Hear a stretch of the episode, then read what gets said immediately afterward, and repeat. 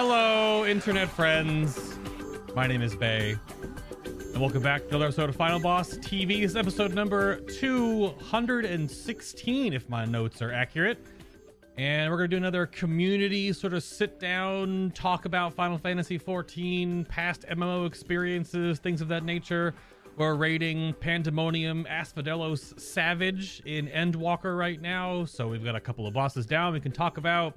Want to talk about gearing and how different it is compared to the other games that we have invested a lot of time into and how it's weird that we can invest a lot of time into 14 and get geared and then play other games and not feel like we're losing out.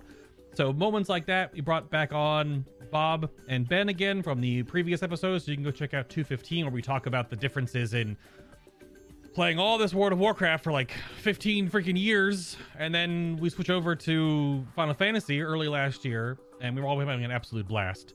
That's basically the gist of the show today. So thank you for tuning in. This is on camera more so today with some background footage, and Bob and Ben aren't though. They're just pictures. They're just blobs. But if you're watching this episode or listening to this episode within like the week that it's dropping right now, which will be January the 17th, 2022, head over to my Twitter, which is linked down below in the video description box, or it's Final Boss TV on Twitter, doing a sort of Endwalker celebration giveaway for Mog Station items. There are three winners totaling over a hundred dollars in Mog Station stuff.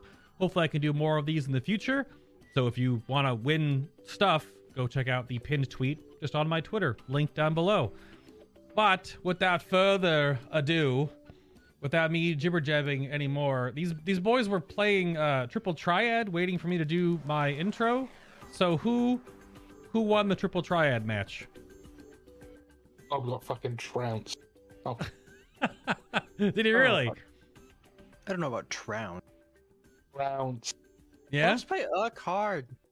Yeah, nice, nice players, dude. Nice players. Did you? well. Well, so what was the winning card though? Did someone pull out some like real stupid nonsense? Did Bob just get like out carded, out top decked, as it were? Garuda. It was Garuda, mate. Garuda. Big Garuda. Did you play like Ascension or any custom rules or anything? No. No. Just Nah. just vanilla Vanilla, basic. basic triple Boring. triad. Boring triple triad. Very cool. Well, I, I- I set up the show a while ago, and I, I said it before before I started recording that like it's been like stormy and dark. I wanted to have like a cool background shot of the Sharlayan Harbor, and it's freaking snowing on the water, which is so wild. But I whatever. It looks neat, I suppose, as a backdrop because we have this, we have my ugly face, we have Pikachu, Bob's blue square of his sage in front of the moon, and Ben, you're a uh, you're an angry cat. Angry Frodo cat. Yeah. Yeah. Well, we can't see you can't see the Can't see Frodo. the. Yeah. But it is a cat dressed up as Frodo. It's true. All right. So, title of the show, which we'll get to as the uh, sort of the meat and potatoes topic, the middle of the show here is we're going to talk about loot progression in 14. But I want to do a quick update and catch up topic to start us off with first. So, uh, as I said in my little intro, we do be rating Pandemonium Savage right now and we've been trying to catch up with with our community time frame and balancing everyone else's work schedules and stuff so we only get to raid so much but we are starting on p3s which is phoenix on tuesday on the reset are anything you're looking forward to in learning that fight i transcribed the entire freaking thing but ben are you looking forward to figuring out those those aoe boss tank buster tethers over and over and over again and not messing them up ever? I mean, I see triangles and I'm scared. I, I did have all the pictures in in Discord, and there are many triangles. That's true. Many, many triangles. But yeah, what I mean, you've watched some of the fight though, so like, what are you looking forward to Uh, figuring I out? haven't seen. I haven't seen a whole bunch. Oh, going a little blind.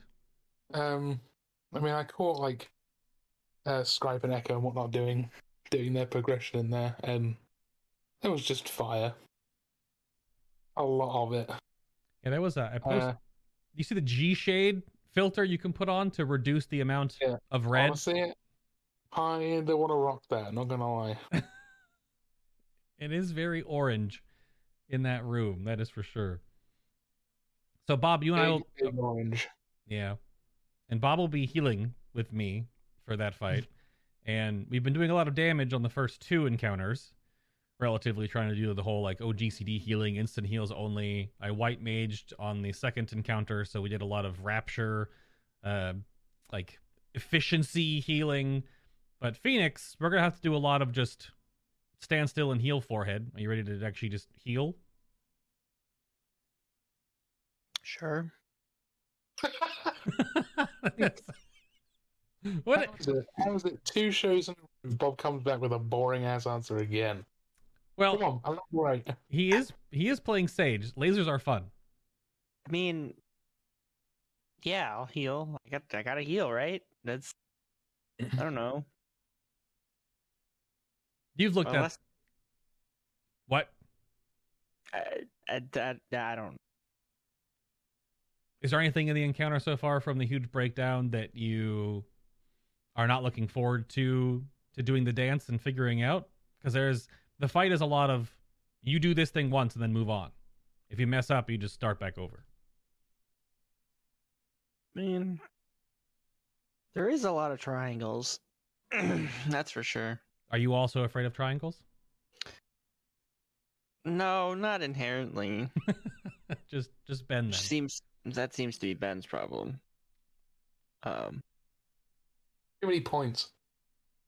A lot of things. the But you, you, as a paladin though, you you throw triangles at bosses, kinda. Swords, not really a tri. I don't know. Hmm. Swords and triangles. Hmm. No. yeah, no. not. I think you're stretching a bit there, but maybe. I don't know. It's just the like object? it's just a lot of things, and trying to remember all the things Yeah. with me and my, mm, you know, questionable memory. Well, yeah. I mean, CactBot has been updated, so at least I'll have like the timers, so I know like the cadence of how things work. That's what the first two videos are on the channel here, and that's what you you can hear the little boing whenever something goes on. That's really all the you know DBM equivalent in 14 does is it'll say like left, west, you know, front side, back, and so you'll you'll it keeps you remembering the movement to movement, but there's a lot of things on Phoenix I don't know if the CactBot will be able to really help with because there's a lot of you must stand here at this angle and then stretch this tether and then bounce your giant cone of death in this very specific way to not clip other people that are also doing the same kind of there's a lot of that. So I will try to to steer the the ship as it were. Yeah, I don't know. Like just looking at this, there's just a lot. It is. It's an 11 and minute I'm fight. Just, um, maybe I'll be more afraid of some of this stuff when I actually start. But as a default, it's just like these are mechanics. Yeah. Well, did you say these are mechanics? That is. yeah, that's true. That is what they are.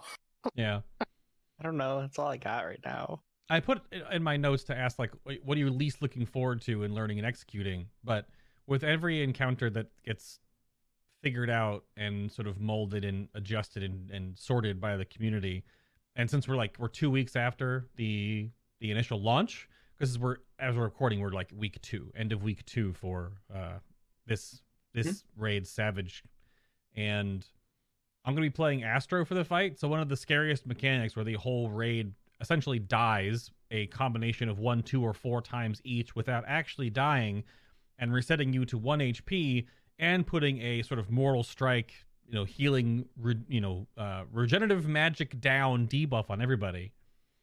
Uh, I'll just macrocosmos and heal us about to full in no time because macrocosmos exists, so that mechanic won't be very hard as long as people stand in the right spot. And So I as long as you thought, I thought these correctly. I thought these triangles were going to be scary. I'm now seeing a lot of birds with purple lines, so I'm scared of that too. Yeah, the the tether phase is a little wacky. That is for sure.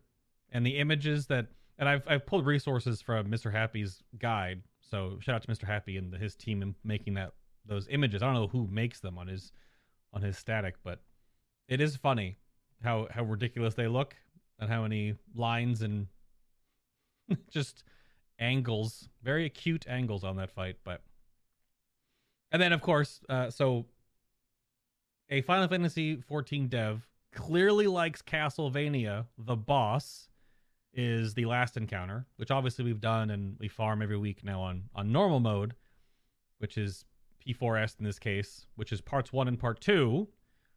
Part one about seven minutes long, and then part two about ten, I think. So, fifteen plus minute encounter based on your DPS. Even though you get a break once you beat the first part in that lockout, you can keep going on the second part. But it also looks less chaotic compared to Phoenix. Are you, from what you've seen, Ben, are you worried about anything in that encounter or I've seen a lot more of of that fight than I have Phoenix. Yeah. Um, and I'd say for stage one, I'm not that scared. Uh, I think like the most crazy that happens is instead of one of the uh, the four uh, effects that can happen, there could be two.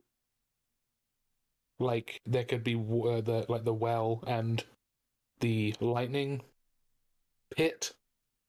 So it would like knock you out and then do the the big explosion. Yeah, all the the Pinax or whatever P- Pinax Mm. abilities with his setting the stage combos.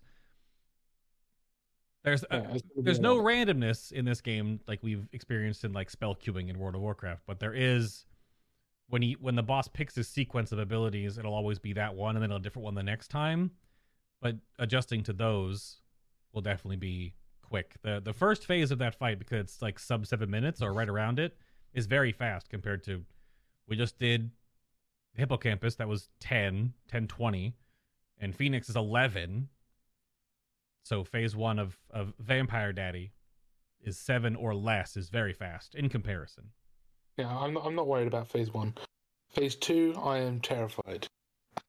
It's a very There's a whole lot of there's a whole lot of thing happening. it's very like adult Simon says for nine minutes or so, nine ten minutes. Just like a lot of uh, things where like people have to sh- like break a tether, then a thing happens. They all have to like walk around the room, and uh, somebody breaks something they shouldn't. It's gonna go all crazy, and things are gonna die. Uh, but I think we'll be fine for the most part. Yeah, I know other people in the the community free company have said that we're going to be on Phoenix for like weeks. Depends. We only get to Mm. raid so many hours a week, but it is I mean, weird. We may have to do we may have to do a Saturday again, maybe. Mm, depending on maybe. how depending on how we do uh, during the week. There's no over. Also the replay, of course. Yeah, there's no overtime police for 14 rating. I don't think if that meme hasn't spread, so I think we're okay. And I guess as a sidebar, then Bob, for the the differences in normal to savage from like healing optimizations. I know you and I sat down the other day for a good hour, hour and a half, right before we then went back in and completed P2S when we sort of we optimize like how and when we are healing things, which is very much how the two healers in in 14 Savage I must across the many many teams figure things out. I'm sure some that are really good just fly by the seat of their pants, but we like to to plan out all the different events.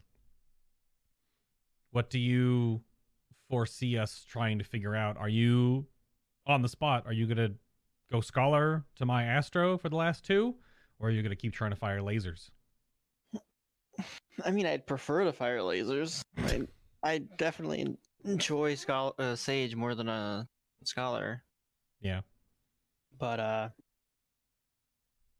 I don't know. Um, then, like, at least from my perspective, the main thing that differentiates Scholar from Sage is uh, deployment tactics and just like putting in a very large shield on the entire raid. Yeah. I think that's good. Yeah, every 90 seconds, Uh, raising your entire health pool. Well, of the the scholar doubles their health pool normally, and then the rest of the raid gets like a 50 to 75% HP bump for 20 seconds Yeah. or so. Pretty good. Which uh, might be hard to argue with. But then again, maybe I end up having to play Scholar just for chain stratagem. Yeah. So, just so that or more multiplicatives under on the two minute windows. Yeah, like we we have to But as the healers we have to commit more to maintaining and sustaining. We won't be able to just sit around and use filler damage the whole time. So allowing the bigger burst windows when we can plan around us being able to do damage and we I throw out all my cards and hit divination and get Astrodyne up and you hit chain strat and get your six ether charges going pew pew pew. So there's some lasers on Scholar. Well, I guess you'd only fire five. You'd want to float one maybe, whatever. That might be how to play it. maybe I don't know. I'll have to look at it more. Uh, for Yeah. sure. All right, enough hemming and hawing in the first topic. Let's get. Bob needs some blood flow, apparently. So let's talk about loot because that's the big thing. Uh, I I posed this question to MogTalk because Frosty was asking for like just suggestions. This is almost similar to what I, I I posed to him on Twitter, so I'll have to go check out the latest MogTalk and see if they they you know talked about it. But the I played a bunch of World of Warcraft. Obviously, all three of us have. Um, a different amount of us in the community have played a bunch of SWTOR, uh, like the end game sort of raiding level. So we have different thoughts on loot systems. And now that we're two weeks into how Savage works, with now a month of normal mode farm, the the heckin' loot is loot, and gearing and loot in this game is just too damn good. What do you remember about like WoW's loot system, Bob, compared to how loot is now in 14, and just how much? ben, ben just laughs. uh, I mean, being the at least for me, the main thing that 14 has going for it, Yeah. really is when you're in a group with people you're playing, you know, and ideally like, uh, the ability to put gear where you want it cleanly it's a novel concept, eh? is kind of awesome. Uh, but there is something to be said for those moments of like high roll. There's got to definitely be said for them for like just a moment of excitement. Are you talking Uh, about Titan forging or or War forging being good systems? Oh no, they're not good. Okay. I wouldn't say that. That's a, that that's a lot. But they they have mo like you have to admit to some some degree there are moments of oh crap this really rare this like item that doesn't drop that often seemingly has now dropped and I've rolled a like one percenter to like plus 30 item level on it or something like that like that's an exciting moment. And then That's you just- realize you're never replacing that item ever. And then you get sad. Uh so mixed bag i guess. That you sort of talked yourself into feeling good and then bad about about that example. yeah i mean I mean, It's that's just that's a just good WoW's loot, though, isn't it? yeah it's not a good system on the whole I mean, but what it has like, moments that's that's what i was trying to get at Do we need do we need to talk about the fucking Arcanocrystal or the balls it was from uh, Night uh, Nighthold? Was it? uh you mean all of legion yeah i mean that's kind of Yeah. the thing i was thinking of hmm Like it's it's you get that item and that's your trinket for the rest of the two years of the expansion. Have fun. Yeah. Like. Uh, like I'm, I'm happy they got rid of the Titan forging stuff. Like that, that was a good thing that they got rid of. Yeah. agreed But the randomness is still a thing, and Yeah. they just don't want to get away from it. but it's and it's not even like randomness that feels good at least at least the thing titan forge had going for it The only its only positive was that occasionally it would get a big like dopamine hit, I mean, honestly, if if they but just, then it would go away and be sad. If they just allowed us to put loot where we wanted it, I don't think it'd be nearly a problem. But the It fact be- that the fact that I get like uh, back when we were doing Nathria or uh, whatever the new one was, um, Sanctum. that's the one.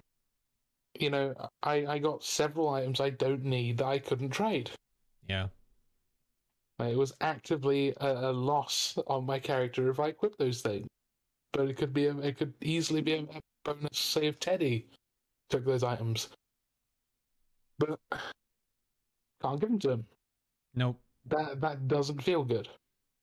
yeah there's there's this weird and and while I used to have a bit more of this in the past, but it's obviously changed so much since like Warlords kind of into Legion and now forward, you know, BFA now into into Shadowlands. But right now in 14, in the rating we've been doing now, because we've rated a whole bunch like leading up to this. Like I'm I'm gonna put up our our original uh when we were like learning fledgling raiders when we finally had a, a squad together in the community free company when we did Bahamut which is so different at 50 than compared to 80 or 90 content in this game. But knowing your entire raid group, only consisting, yeah, of like eight players compared to 20 like in Mythic World of Warcraft, or like if you had like a, a flex group for heroic and normal of, you know, 10 up to what, 25, 30. But you all get gear every single raid night when you complete bosses. Either, you know, by a master loot style determinist or deterministic token system where you like just pass on loot, like last night, we we let our DPS roll on the weapon upgrade token and in an order that we had determined and all talked about. We had the the coding for an accessory upgrade that we also talked about, and then we found out who could use the it was boots and helm, I think. We knew where that was Yeah. going to help our overall group. Now, what if we had killed that boss and like the weapon upgrade went to like me randomly, To me, And- dude, went to and me. the token went to Ben? Yeah. We had no control of it. That that's the trade it. difference. Yeah, we, or we couldn't trade anything. Yeah, it just makes rating. It makes raiding feel so rewarding, knowing each reset in this game you progress forward, and even even as 14 moves and you get more loot, as more bosses fall down and you get more currency every week, and you cap on your your astrology or whatever, right? Your your weekly tokens. You still then, even if your main job is done, you then just immediately can gear your other job. Not like an alt spec, but like I can gear and get a weapon for my other healers. I can start getting tank gear because no one will need stuff. So we'll just we'll just like roll on things, and it'll become random at that point. Or people will just be like, yeah, we can pass to you know Bay gets this, you know Ben can get that, Teddy can get this. Instead of the RNG personal loot that we had no control over for like a year plus, more than that technically in, in World of Warcraft. So the other uh, uh, thing I put in here on my notes too is like, what if you get loot and it's like, oh, nothing for casters dropped, another reset in a row.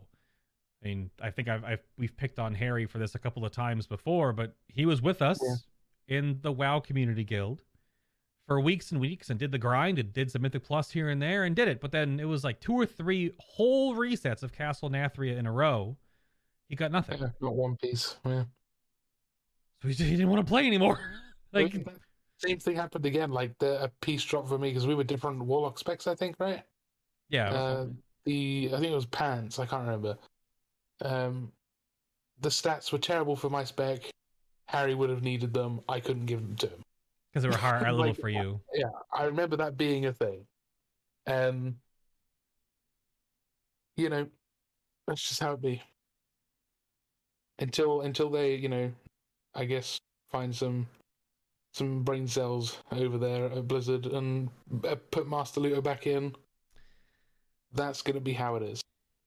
I know I- I can pull it up on my character here. I know there is obviously some feedback that I have sort of osmosed in learning about this game that since everything is a currency and everything is on a vendor, it doesn't have the same kind of what Bob's point earlier. It doesn't have the same like feeling of those moments of ah, but Mm. at the same time, like last night when we killed Hippocampus, and then on Tuesday when we re-clear it because we know who's getting what in what order, Right, we're gonna go like weapons are to DPS first, and then DPS is going down by tier.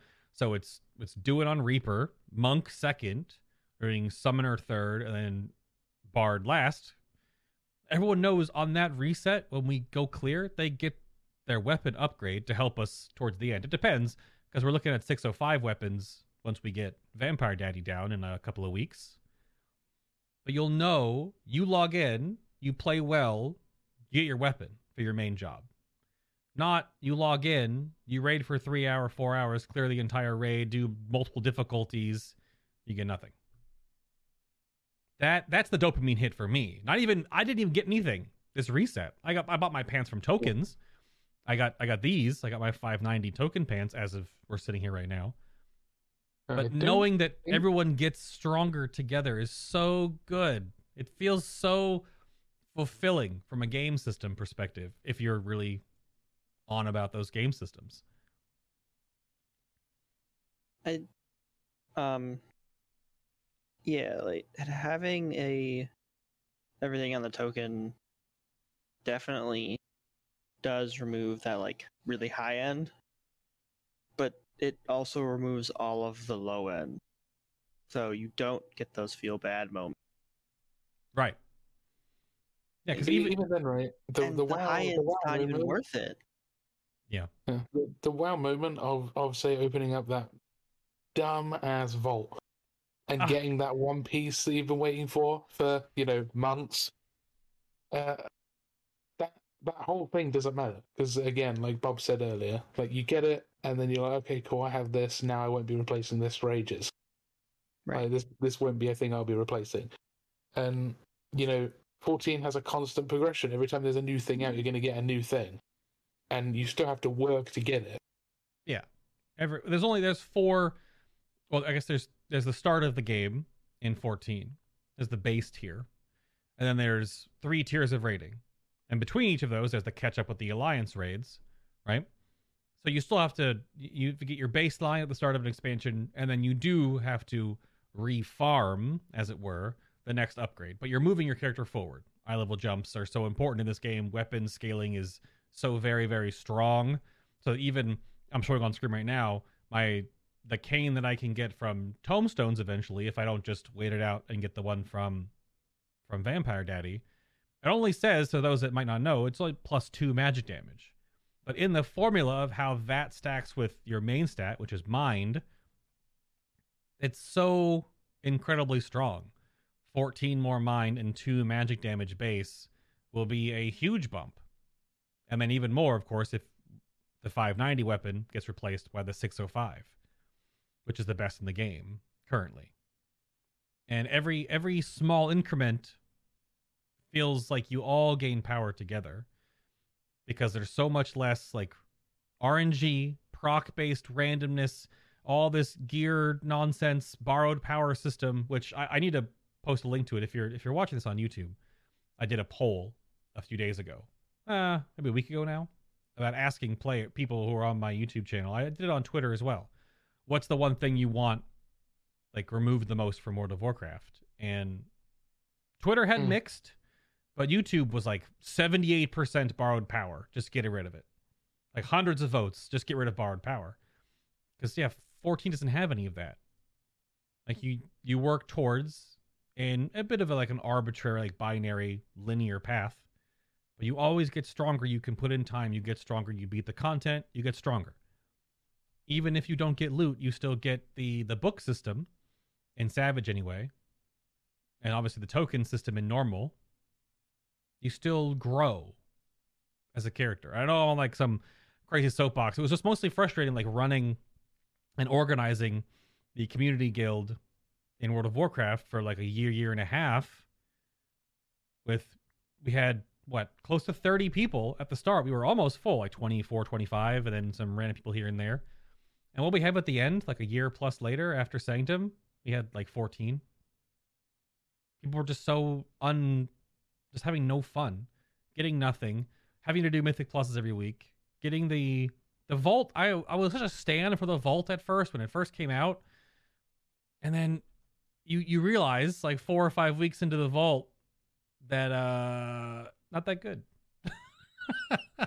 not not that good. It's, it's it's they, they kind of just need to do away with the whole vault thing. They need to they need to, they need to let people gear through Mythic Plus if they really want to. If they if people really want to sit there and do that, let them do it. If they find that fun, then let that's a good thing. Um, but they, they yeah, I don't know, seem to be they seem to be out for for not letting anyone have fun. have Well- fun how we want you to have fun in the in in the WoW. I think it, it strings the players along in a different way. And I don't feel like I'm being strung along in 14. Like I completed like Well, you- seven well, resistance weapons before Endwalker Yeah. even came out. Right? The best weapons in the game. I just Hmm, I I'm put in the excited time. to do those as well in Endwalker when they uh, when they arrive. Yeah, we'll and we'll be doing them at the cadence that they launch over the four patches, so it'll probably Yeah, yeah. feel way different. It'll probably be more grindy, to be honest, but it's, it's the kind of the design point. Yeah, it'll, it'll take the three months up until the next the next part. Yeah, Um, not three months for one. It will be like three months for for several. Yeah. Uh, you you would be able to get. Uh, I'd say maybe half before the next the next chunk comes out. hmm so I I obviously shared my thoughts on on that quite a bit, but so does gearing in 14 stumble anywhere because we obviously have that like uh when we bring up World of Warcraft to compare the loot system to, but that was where we just kind of you know came from. But yeah, Ben, just to go back to you then, do you feel like it stumbles anywhere still though? Could it be even better? You know, insert the Pedro Pascal meme from Wonder Woman 2 in here, like the only good part of that movie. But anyway, Yeah, only could- good thing from that movie. it's good, Um, but it could be better. Like what? Yeah.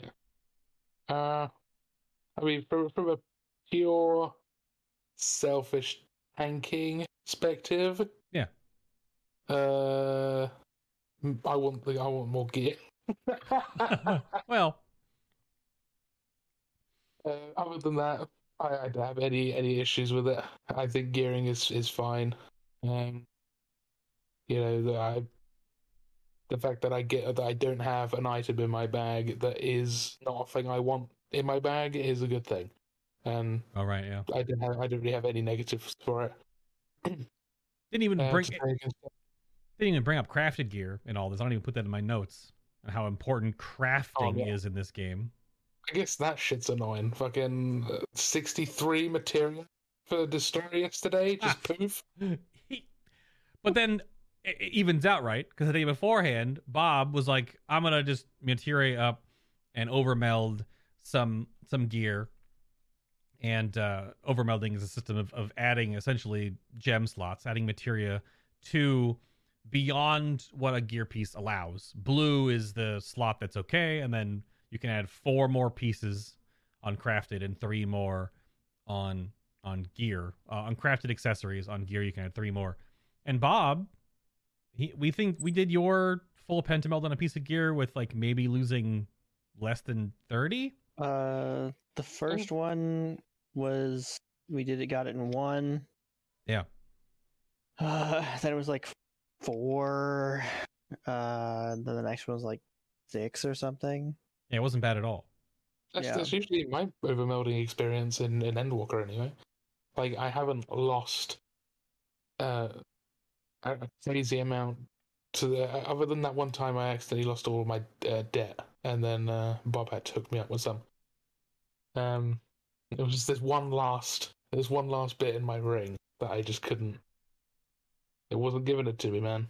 Yeah, Trolling. trolling. And then. Um, but but Destora got screwed. That's for sure.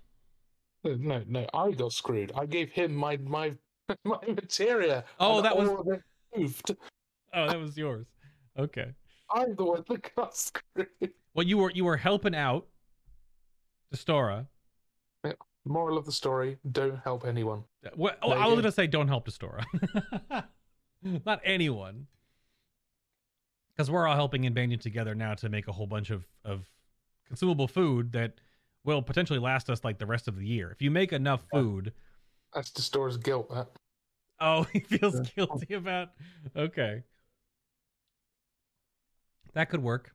That could work. Bob, do you have any thoughts on from a healer perspective or just another player of the game so far learning stuff that the loot systems and gear progression falters in 14 and could be better. Hmm. Is there a place where it's bad? I mean, I'm a fan of dopamine hits, but Mm-hmm. They're mostly useless. uh, they tend to be useless. Yeah. Yeah, I don't know. I I don't I don't really see a thing like The dopamine hit, like it's it's a it's a thing that that, that hits you and then it's gone, yeah. like feels good. immediately. It feels good. That's the whole point. I mean, if I want a dopamine hit, I'll play like Super Auto Pets or or go blast things in Destiny or I don't know stuff like that. I suppose Sure. Dark Souls is a good dopamine hit. You should play that. Dark Dark Play Souls, yeah. more. Uh, Handful of people in the community right now. Are, a boss down. I mean, I'm definitely getting a lot of those dopamine hits in God of War. yeah, when I when I was playing it a while ago, and I only like only took a few pulls on the dancer, for example, that felt great. Holy crap! When I figured out the pattern of the dancer and realized she had like a weak spot where she doesn't really attack, oh, that that felt good. Heck yeah! But that's similar though, when like when we when you progress in in we're talking about the loot systems, right? That's similar to how it feels like to even just progress on encounters in 14. Yeah. Because Yeah. because they're scripted, they have some variance, not really RNG. So when we get a minute longer in the fight, or we beat that hard encounter, like we're when we get through, you know, storms of Asphodelos and flames of Asphodelos and the crazy like you know death phase thing nonsense in Phoenix, like those are that feels good too, like beating that script, that part of the play. mecha- mechanics going off without a hitch is always a is always a good thing. It always feels good. Yeah, like arrows too, not killing anyone in Hippocampus. Mhm. We're st- I think we're still yet to do a clean three though. A Uh, Yeah, we got arrows too I'm is fine. Pretty sure we can do it though. There's no reason why we can't. Yeah, I mean, repeat farm is is in just a little bit on Tuesday, so Mm. Yeah. Um but yeah, in general, no, I don't think it really stumbles anywhere in particular. Uh maybe like I'm gonna stretch a little bit. okay. Maybe the value of crit is too good. But Yeah, uh, yeah, that that feels really like I'm stretching. that's also like a, a that brings in like the stat discussion, which we could have, you know, later on, just as like a as a sidebar. Is that yeah, you basically just you stack crit on almost every single job in this game, but then I've also heard other creators in the the Final Fantasy 14 space that have said that that's actually like they enjoy that, is they know there's a best stat, and then they figure out like their second best. Right. It's like, Like it's like making a BIS list, right? yeah, that's why I'm not like really sure if that's actually a bad thing. Yeah. I'm just like I do you I really have to, to if I if I need to dude? find a complaint, Well, hey, that's all I got. Bob does have some piety in his gear. Not sure he needs it, but he does. I definitely don't need it. No. Why do you have piety in your gear? I thought I was gonna need it. I don't. You imbecile. Is it is it a pentamelded thing? Sorry, what? Did you put it in a pentamelded thing? Uh, yeah, they're over and over melded slots. Yeah, yeah. Yep. Get that shit out. Put some I've- good stuff in it. I've seen it. I've seen it. You I mean, wanna- I You have wanna, you wanna provide? I have Well, what do you need? no We'll piety talk on about that later. yeah, on my Astro. I have some on my White Mage, which even though I watched back through, it just because when we really figured out the second encounter on P2S, I really didn't need. I could probably do that with with Min Piety White Mage, and probably do the first fight as well. But there's not enough damage. I probably cannot do that on the last two for sure. But I'm also going to play Astro, which doesn't care about mana because you can't like run out of mana on this on this. I healer. mean, you get like you get like four thousand piety a minute, hmm. or four thousand MP a minute, or something. Yeah. Just an absolute wild amount. That's for sure.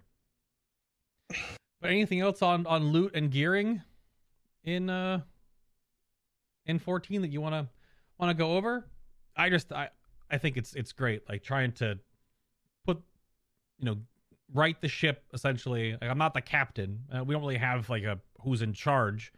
Um but helping organize and put together to facilitate something and then having everyone progress their jobs every week when you're raiding is so much more just comforting and and stress relieving and just a re- relaxing feel that once we finish our our you know 9 to 10 hours a week I'm just like everyone got stronger and we got stronger together.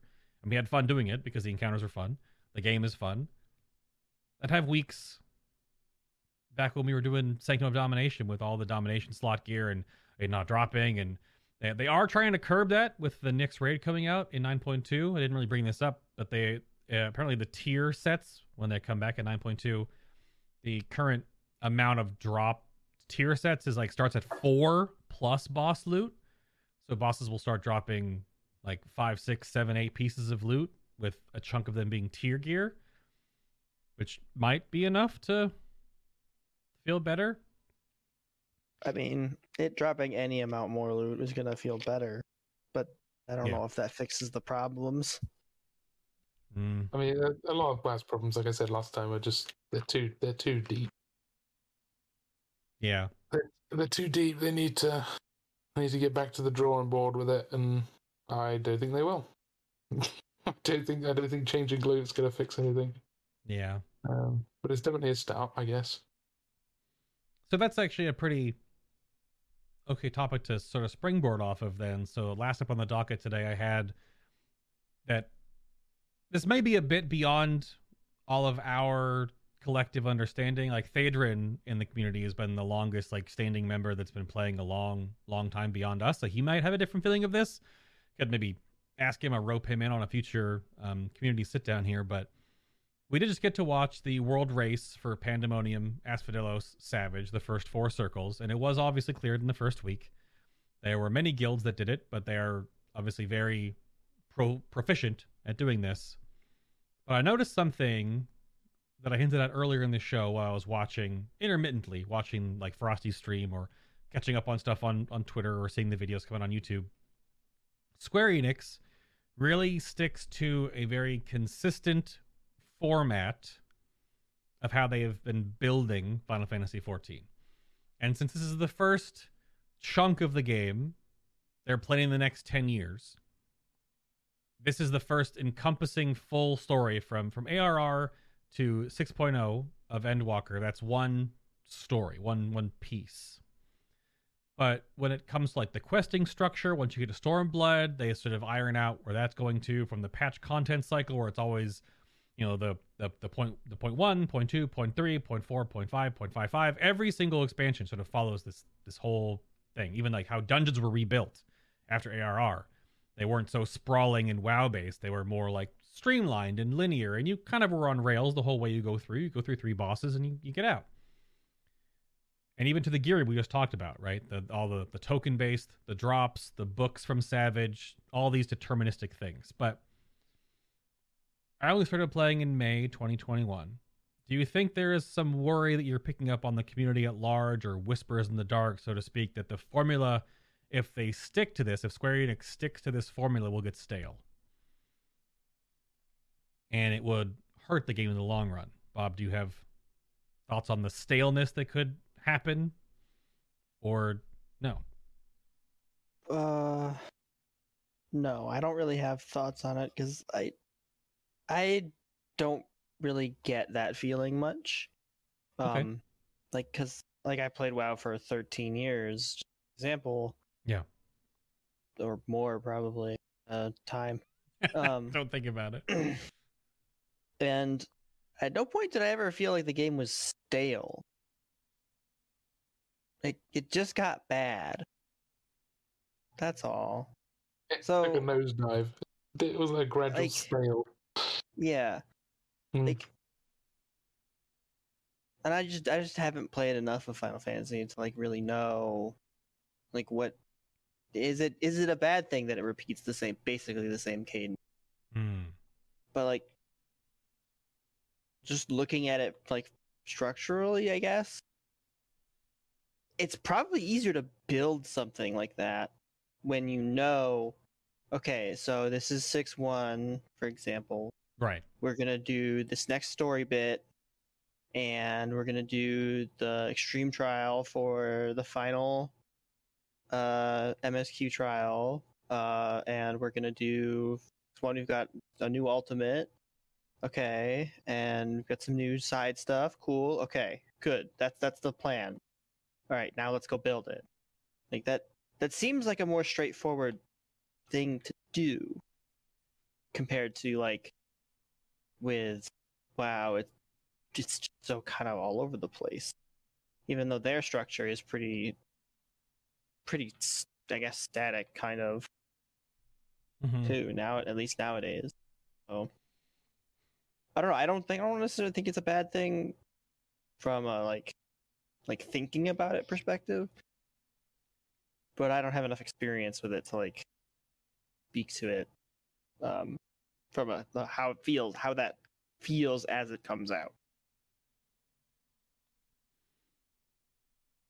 Yeah, it's definitely a very different design point, and that's the, I guess scheduling is a big one that comes to mind as you were going through that. I forgot to like bring that up too. Is that outside of the Endwalker delay that happened recently, and obviously they're being very, if you're following the news, Yoshi P and his team are being very coherently consistent and very clear that they can't just solve the server problem. They can't just solve the instancing problem. They did update us about the fact that we will get server bumps, but not until summer 2022 and then fall 2023 before the next expansion.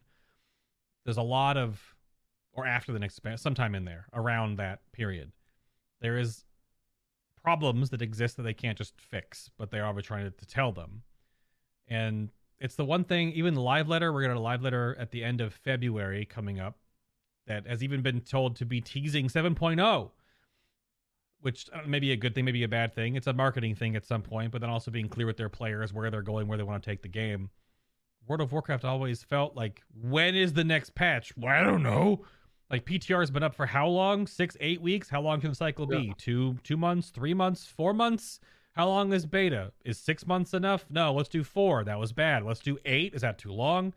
It's always so, which is free flowing and it could be adapting. But then from a the player side of things, you just never know when anything's going to happen. Whereas 14's dev cycle and their scheduling, they're so very, I don't know if it's strict. Hopefully everything is going good over there at Squeenix because they did get hit with some weird, you know, crunch labor articles that came out that weren't great from I don't know what divisions though, because they do a lot of work to make the game and have this cadence, have this schedule, stick to it, and and keep up with it so that players know there's a consistency of when things will happen, which is also fantastic. It's such a weird, different breath of fresh air to to to know you will get X, Y, and Z. When back in Warlords, they just cut that other raid. We found out, you know, during the beta cycle for Legion, like we didn't. There was no communication. There was nothing. We found it in, like the old files. There's like none of that that I'm I pick up on with how Square Enix and Yoshi P and his team structure 14. They're going to do this. They've stuck to it now for years and years. They're going to keep doing this. And it feels good. Uh, I, yeah, I think Endwalker and part of Shadowbringers is really the only thing where they had an issue with that, with like cutting content, quote unquote, cutting content, because the the six point one Ultimate was supposed to be full in Shadowbringer. Oh, got- I It got pushed back into Endwalker didn't know that. Uh, okay. because of I I might think it was uh COVID related, but Could be pandemic related, yeah. not not certain. Right. Um, I, I just think I don't think it was. I think it was just they wanted to put everything they they had into the into Endwalker. Oh, yeah, that Mm. could very easily be the thing too. But And I mean, like eh, you know, it's, it's not like it's not like they were just like, yeah, we're not doing this anymore. It was- yeah, they didn't like, just cut it and just- like we're they just didn't just, delay it for a bit. yeah, did not cut and run. They're like, well, Right. it's not going to be ready in time, so we're going to move it. Right. And instead, we're now going to get two ultimates in this expansion instead of one. Well, we were I, I think they were, were supposed to get two normally, but we might get three for Endwalker if Oh, they if they yeah, do yeah, yeah. two because there there was a plan to do two in Shadowbringers, but we got pushed. That much I know. That'll be Um, wild. Yeah. So we'll see, but New Ultimate looks pretty cool as well. There's uh, there was a, a picture floating around around uh, of a boss, which uh, definitely has me interested. Oh, like data mine stuff. Yeah, That's also didn't bring that up at all. well, more leak stuff than data mine. But Hmm. yeah, Yeah, data mining doesn't happen to the same degree in in 14 not all as yeah. There's like there's no PTR, so there's nothing to really data mine for 14 compared to like WoW and and stuff Oh, like that. wait. Even even SWTOR had PTR stuff here and there. So Like, like hiring people to do that do that stuff for you is a good idea. Well, keep it all internal versus you you're you're you're taking a jab at like, you know, what I used to do. All the the unpaid open beta testing from your community. Yeah. And of course, all of that was very fun. But when, you know, hundreds and hundreds of hours of people like yourself doing a metric fizzle ton of of work hmm uh, and feedback, uh, compiling all of this, and it just being practically ignored. Yeah. Uh, it's you know, and in this case, you know, people people post stuff on the forum, and most of the time it gets listened to. Sorry, Dark Knights, but Yeah, they're still in a they they still have some feedback they'd like to share, I'm sure. but you know, most of this most of the stuff gets gets listened to. It yeah. I mean, we have we know that in 608 6.08 coming mid February ish or so, there are going to be the potency updates to many of the jobs that that need some right now. Now that we know their stance on that that Reaper is the DPS baseline and it's it's hot. So everything else is about to get hot hot hot 'cause if they have to bring everything else up that's going to be very different. We'll have to see how the game adjusts and changes. Oh, you can't sit on this. Okay. but yeah, it's so it's so weird.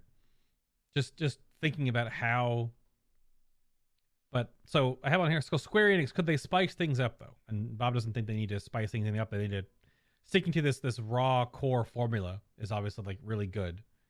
Things up in which way though? Like, uh, are we talking about like a formula in terms of like their uh, their patch cycle, or Well, I yeah, so like I know people have I think Mr. Happy spoke about this before. I think Zepla's nodded to this as well in some of her her little Zep live, you know, highlights that I've seen from her reading through notes and things about like harder four man content. There really isn't that in 14. Not to think that there needs to be like some Mythic Plus madness, and they got to be careful because Mythic Plus is both great and awful for the WoW economy. no, economy. 'cause- 'cause 14 would do the thing that Blizzard once did, which is the challenge modes, which was fun. It gave Yeah. you a nice little transmog for doing it. I, yeah, I don't would do be that anymore. I'd be down for challenge modes. Uh, okay. Cool little mount, maybe for doing all of them within a certain time uh, time period, all of the dungeons. yeah. That would be cool, and that's probably something I could see them doing, because you know, they know that cosmetics are the thing people want. Yeah. not necessarily power. Um, you know, they Mm-hmm. did this. I just, yeah. I mean, I, if they if they were to do a lot, uh, I think Yoshi has said that they are going to be doing more four man content. Though. Oh, Uh, re- I oh. can't. Uh, I can't remember when he said it. Uh, I think he mentioned it during Jesse and uh, Jesse's Jesse and JP's little interview. Oh, okay. Uh, I can't quite remember. It's like the it was, hard- It was in a. It was in a couple of uh, interviews during the media tour. Okay, so they, they it's on their radar then, because like the big things Yeah. we know that are coming soon, besides the normal stuff with the the trial series starting, the alliance series starting, the ultimate raids coming out, which as you say it out loud, it's a lot. They've got the the big PvP system revamp and sort of their own Island- take on. Island Sanctuaries are coming. You got the the first of the three. um, The first of the three. Uh, what the hell do you call them? Beast tribes. Oh yeah, uh, new Beast yeah. Tribe stuff. Yeah, So many stuff. So so many stuff. So much stuff is coming. Yeah. In point one, um, I was I was sat here literally the other day talking to Bob saying I think probably was going to be quite a small patch. It's not. No. I don't I don't know if if Final Fantasy 14 knows what it means to be a small patch. I Well, but- don't know if they Well, they're small patches like the one they just did, right? Or like the 608. eh, Those are small, right? The non dot one, dot two, dot threes are obviously where they put their small stuff, where they put the tweaks, they do the updates, because they don't do hotfix madness like what what Blizzard does. They really don't. They obviously there's there's some points, but they normally do it just on Tuesday maintenance kind of window. They don't have the same architecture in the back end, or they choose not to continuously throw darts at problems with hot fixing right? When stuff comes out, it's QA'd to a point. Like I haven't heard of anything during the the raid race to double back on that topic for just a moment of like ridiculous bugs or hearing things on Frosty stream about things being broken or not working right. I know there was maybe one instance of something weird, but how many times during the race to world first and I was there. I was there for 4 of them where there's we can't progress on this part of the fight because it's broken or the overlap just kills you and we have to wait for Blizzard to hot fix it live. And I think Scripe's going on record right now is saying that that he's been digging in with Echo and figuring out 14 systems and, and rating and doing their stuff. And his quote I think just went a little bit, you know, semi-viral within our community is that World of Warcraft is messy, was just all he said. And that's true compared to, to 14's rating scene and how clean and concise and controlled and formed and QA'd and molded and, and tested before it launches. And then it's just there. Yeah. I'd have to agree. It's very different for sure. I also had on here, yeah, to go back to what we are talking about, like I solo stuff was my other spice things up thing. Because all you can really do that's in this game that's solo difficult, you could solo queue PvP, I guess. Uh, but there's like Palace of the Dead, Heaven on High, going 200 floors up by yourself. That's about all that 14 really offers for that. So I know people have brought that up, but I've heard or seen like Reddit threads of suggestions and stuff like that for what what could be harder solo content in 14. But then I think did Yoshi P not say they're going to add another, you know, Palace of the Dead, Heaven on High kind of thing during Endwalker's cycle as well.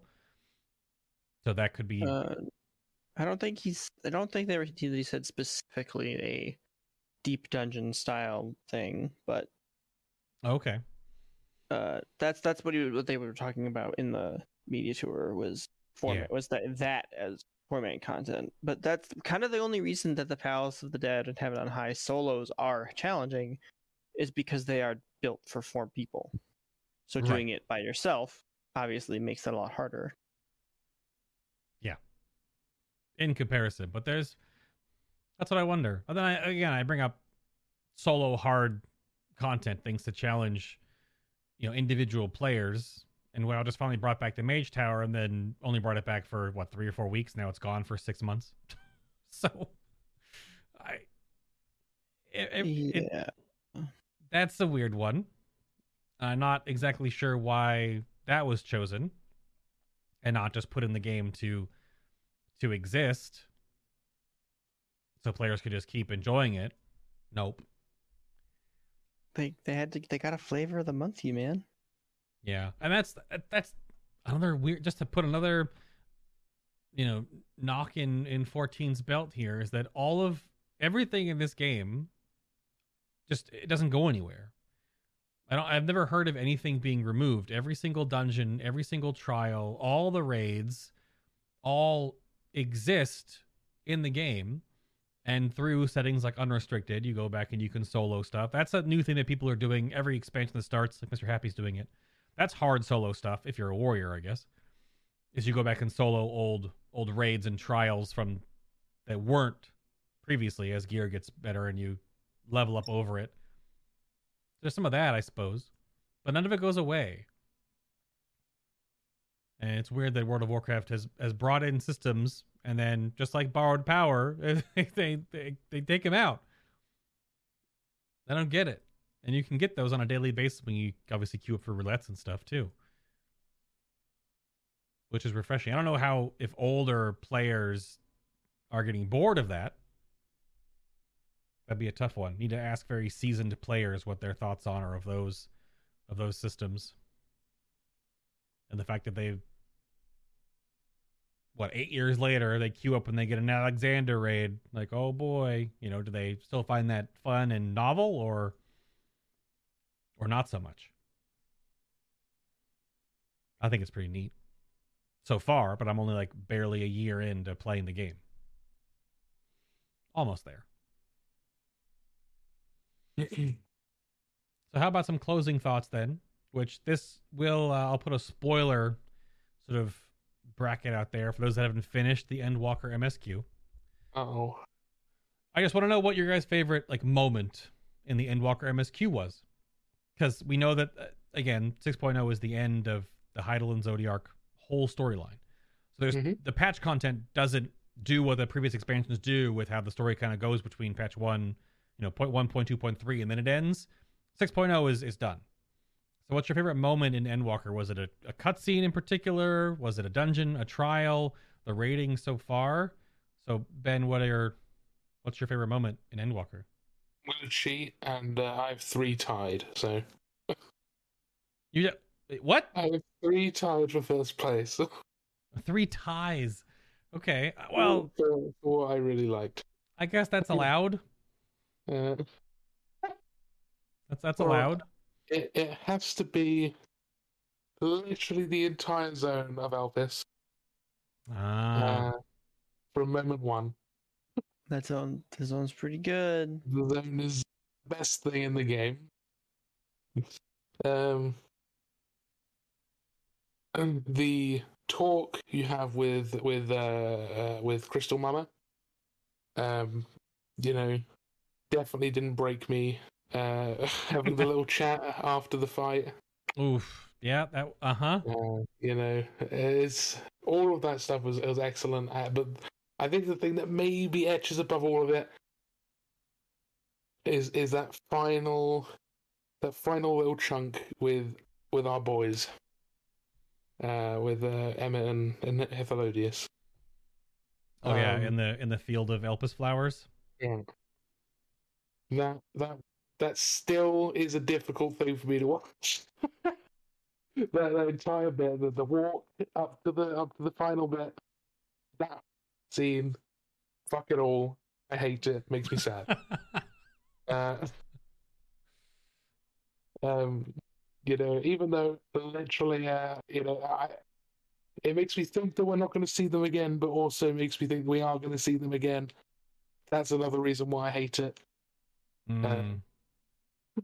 Playing with me, I don't like it. Uh, but yeah, I, I'd say those, those three moments in particular are uh, are definitely the best things uh, that have happened in this game. Full stop. Oh, you went far.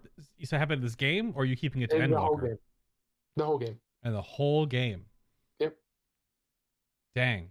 Because like, That and the Louis, that, that and the Louis Socks Hanses cutscene, but yeah, we won't talk about that. oh, okay. That's a given. Bob, do you have a tied for first place multi list, or do you have one thing that just stuck out to you as your favorite moment in Endwalker? Well, All the good bits. I have uh, I have a definitive like thing that was most affecting to me, Most Uh, emotional um, moment. Yeah, okay. and hmm uh, a bunch of stuff that's just like this is great. This is just like some good shit. Mm-hmm. Um, I'm I'm gonna end on the the most affecting bit. Uh, though, so as far as just like just good shit, Yeah. um, yeah, Elpis, like all of it. Uh, getting getting some more Emet-Selch, that was great. Uh, getting to do a dungeon with Emet-Selch and Venat and Hythlodaeus. Uh, I, I think Hythlodaeus is my favorite of those three characters now. Absolutely. He's so good, and he he he functions as such a great foil to Emet. It's it's so good. Mm-hmm. It's so fun. Um. Uh. So that like, and that just that makes that ending scene that Ben uh, was talking about like just. It's good. It's really good Shows and sad. Punch you right in the gut. Yeah. Uh then there's obviously like the trials are good. I like the trials. No, all three, all- I think all three of them are good. Uh, Uh, what is it? Twisty Getting- Boy, Crystal Mama, and uh, Planets. yeah. uh, just like, but it's like finishing a cutscene, zoning into the like to the place like the just before the trial, the final trial, and the first thing I hear is big fat tacos. That was great. Yeah, yeah. I, I know that that's not what the lyrics to that, that song are, but I can't not hear it anymore. Then you finish it and you do that one dungeon. It's like chicken tenders, gravy, and fries. It's great. yeah, it's so good.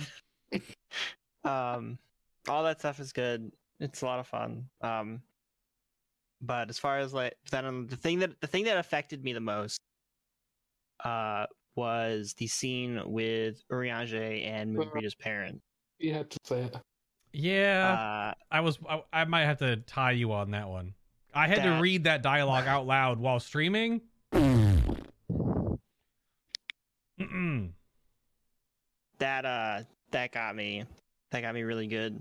That, that was Uh, definitely one of the one of the things. that- yeah. And like when I was when I was playing through that, I was hanging out in Discord, street like just streaming my my POV to, to Ben and uh, I think Teddy was there. Man, that was rough. That's a tough scene to get through. It is very affecting. But Walter, I was Um, just thinking about that shit. Thanks for that. Yeah, you're welcome. It's Uh, it's so But it's like- baffling. yeah. character shows up in ARR for twelve Three quests. like Yeah. 12 20 quests it's n- uh, nothing she has almost no impact as far as like long period long term but that character is written and acted and performed so well Mm-hmm. and the just like it's affecting it in the moment and then you get here and it's so affecting again Uh, It's the, it's the It's thing like- that it's, it's the thing that it's just sprung on you, right? Like they clearly they clearly tease it. They tease a meet between those those characters right at the beginning. Uh, Yeah. When talks about he's been he was too scared to go to go to the Aetherite facility or whatever, uh, because he couldn't work up the nerve to go in there and talk to the talk to her parents. Um, and then they just they just uh, uh, ambush him right there in in uh, Labyrinthos, and it, it's such a surprising thing because like the, it was so well done because the quest that you got beforehand was so infuriating because you you had to find those twelve scholars or whatever. Yeah, it was done Uh, on like, purpose. That 100 shit was so annoying, and then you get that as a payoff, and I'm just oh damn. it's Like, it's such a good you moment Can, you can have this for us annoying you. It- yeah like that that was really affecting um i i do wish that they could have found a way to do the like quote unquote heroic sacrifice thing uh that happens in ultima thule yeah, in a it feel way that impactful. i- i- in a way that didn't feel forced right. Yeah. and like because i at no point did did was i like oh this is like actually happening. It didn't feel it, at no point did it feel like it's real that there's I think- they're actually sacrificing themselves. It's like oh they're the they're gonna come back later 100% At the point of, of and uh, Y'shtola doing her thing, and then Orion just is like, "Yeah, I'm just gonna fucking walk into here and die as well." Uh, I was like, "Okay, so that's that's clearly a, you know, it's it's not even like a maybe. It's they're kind of they're gonna come back by the end of this." I think think- yeah uh, thinking back to thinking back to that moment, I think they all, it it definitely feels. I didn't believe it on stream.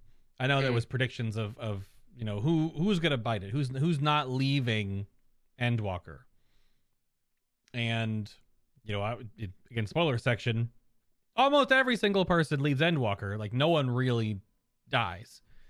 Hmm. Uh, which I don't know if that's a point because the big part of that all of your friends sacrifice themselves the long walk up to uh to that whole part going up i was trying to find the specific cutscene um just to put it in the background but it's it's close to the end and i don't know which part it is is mostly for Hythlodaeus, Hythlodius, Hythlodaeus to and, and Emet to to bring our friends back. Right? Because they and it's a weird moment for those characters because all you know our in present timeline Emet wanted to do was bring his family and friends back. Yeah. And the past version that we deal with, which is not it's the past version but then pulled all the way through time basically to get all his memory back. He brings our friends back. The, I guess the two of them. So, so the version that we that we summon at the end is is is isn't past Emet. It's that's just that is Emet after Shadowbring. I would assume so. I mean, it's because once he went to the Aetherial Sea, he would then get all his memory back. That's Right. what they they it's set not, that up. It's not even. It's not even that. It's like at the moment of his death, like the the moment he was dying, he he had the memories when we when we killed him. Yeah, I think it, Uh, it may have been he was happening during the Remember Us part. I don't know, Yeah. or if it would have happened like post that. It, it For would be it would be immediately after that. Right. Like immediately after his line of remember that we live and then he disappears. yeah. His next experience would be something along the lines of Oh, I remember this thing that happened to me. Yeah. Wait, they were there in the past. What? Ah. that sort of thing. Yeah, I think that's that's what it's supposed to symbolize. So they had to find a way, even if the emotional weight of all of our friends basically getting Thanos snapped in front of us one at a time isn't didn't have the same emotional pain. I think the emotional setup is for for Emet and Hythlodaeus. And that's, Yeah. that's the point. Yeah, So- I, I, I And I mean, Um, even if if you remember the, from from the last talk with uh, with Crystal Mama, she does she does say that this that this power gives you allows you to give form to the formless. Like all of that Yeah. was clear, so obvious it was going to happen when you look at it again. They they kind of they Um, kind of gave you the MacGuffin before it got there to take out the Mm. edge off, which is weird when you have they just hand you creation magic. And you're like, you can bring your anyone back from the dead. You're like, okay, it's like the Dragon Yeah. Balls basically. It's like how death tension in Dragon Ball doesn't doesn't exist because, oh no, they died. Oh Yeah. wait, I definitely think they, they, they should have killed someone. Yeah, Um, well- it, definitely- it doesn't. It's not like it needs to happen. I just think, I think somebody. I think swimming the cast is a is a thing that, that could have happened and it would have been a positive thing. I think part of that Um, weird because technically they do because if we never see any of the ancients back ever again, then they're all dead. Well, I think I think we will. I mean, like I said, uh, He- Hythlodaeus clearly fucking says in in that in that cutscene, um, you know, uh, I hope that we that we meet to see each other again in this life or, or another. Um, Yeah. So it- it's definitely definitely will happen again. Maybe not this patch, uh, this patch content, Hmm. uh, this patch cycle, but the next. Uh, like, uh, I, I definitely would not say no to seeing more Emet and Hythlodaeus. Well, uh, Uh, as of nice course as their send off was. As nice as their little send off was, um, It's just uh, you know, Emet being a little a little snarky bastard. all the way to the end. But they gave him that Yeah. that bit of Vegeta smile at the very end there. You know, that's just. I've been watching a lot of Dragon Ball Z stuff lately, so the reference is right there where that arc of that character takes so long, and it's it's similar, uh, I suppose, in that regard, where a character's arc takes like an actual our lifetime, decades to happen. Emet's doesn't in our lifetime. That's just Shadowbringers uh, end of well Stormblood ish into Shadowbringers into Endwalker. So four four and a half years, whatever, in real time, waiting for patch content. But in his lifetime, it's millennia, and there are so many awesome threads about how the character growth and little notices about how lines were written when he was angry Emet, Ascian Emet, and how they're written when he is just the ancient that doesn't know who the heck we are, thinks we're familiar, and then at that last field of Elpis flowers scene on how he's written then when he knows everything, when everything finally goes back into his timeline. It's it's so crazy that something that just that incredible is written into an MMO. Right? We're talking about WoW and SWTOR a little bit during this, and we're not gonna we're not gonna keep bashing on like Sylvanas or whatever. But No, I have no intention. I have no intention of bashing on Sylvanas. Uh, Steve Danuser is where all of my hatred goes to. yeah, it's tough. But I mean, what isn't it the last fan fest or the last two?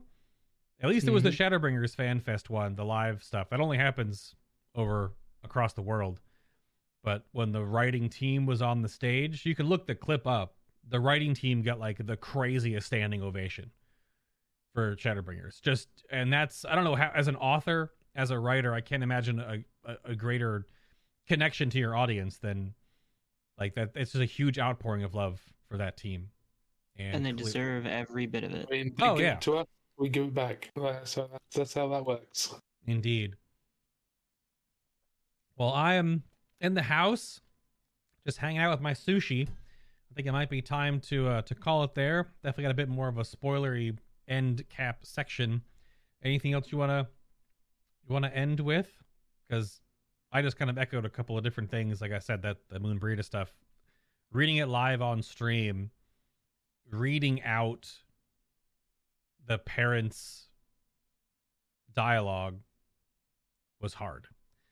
And that's what this game challenges you. And it rewards you in different ways. Like the story gets you emotionally, but then the systems allow you to like play, feel like you progress, reward you for your time. Some of it's definitely grindy. It is still an Eastern MMO, right? It still comes from Japan. They definitely like their grindy stuff.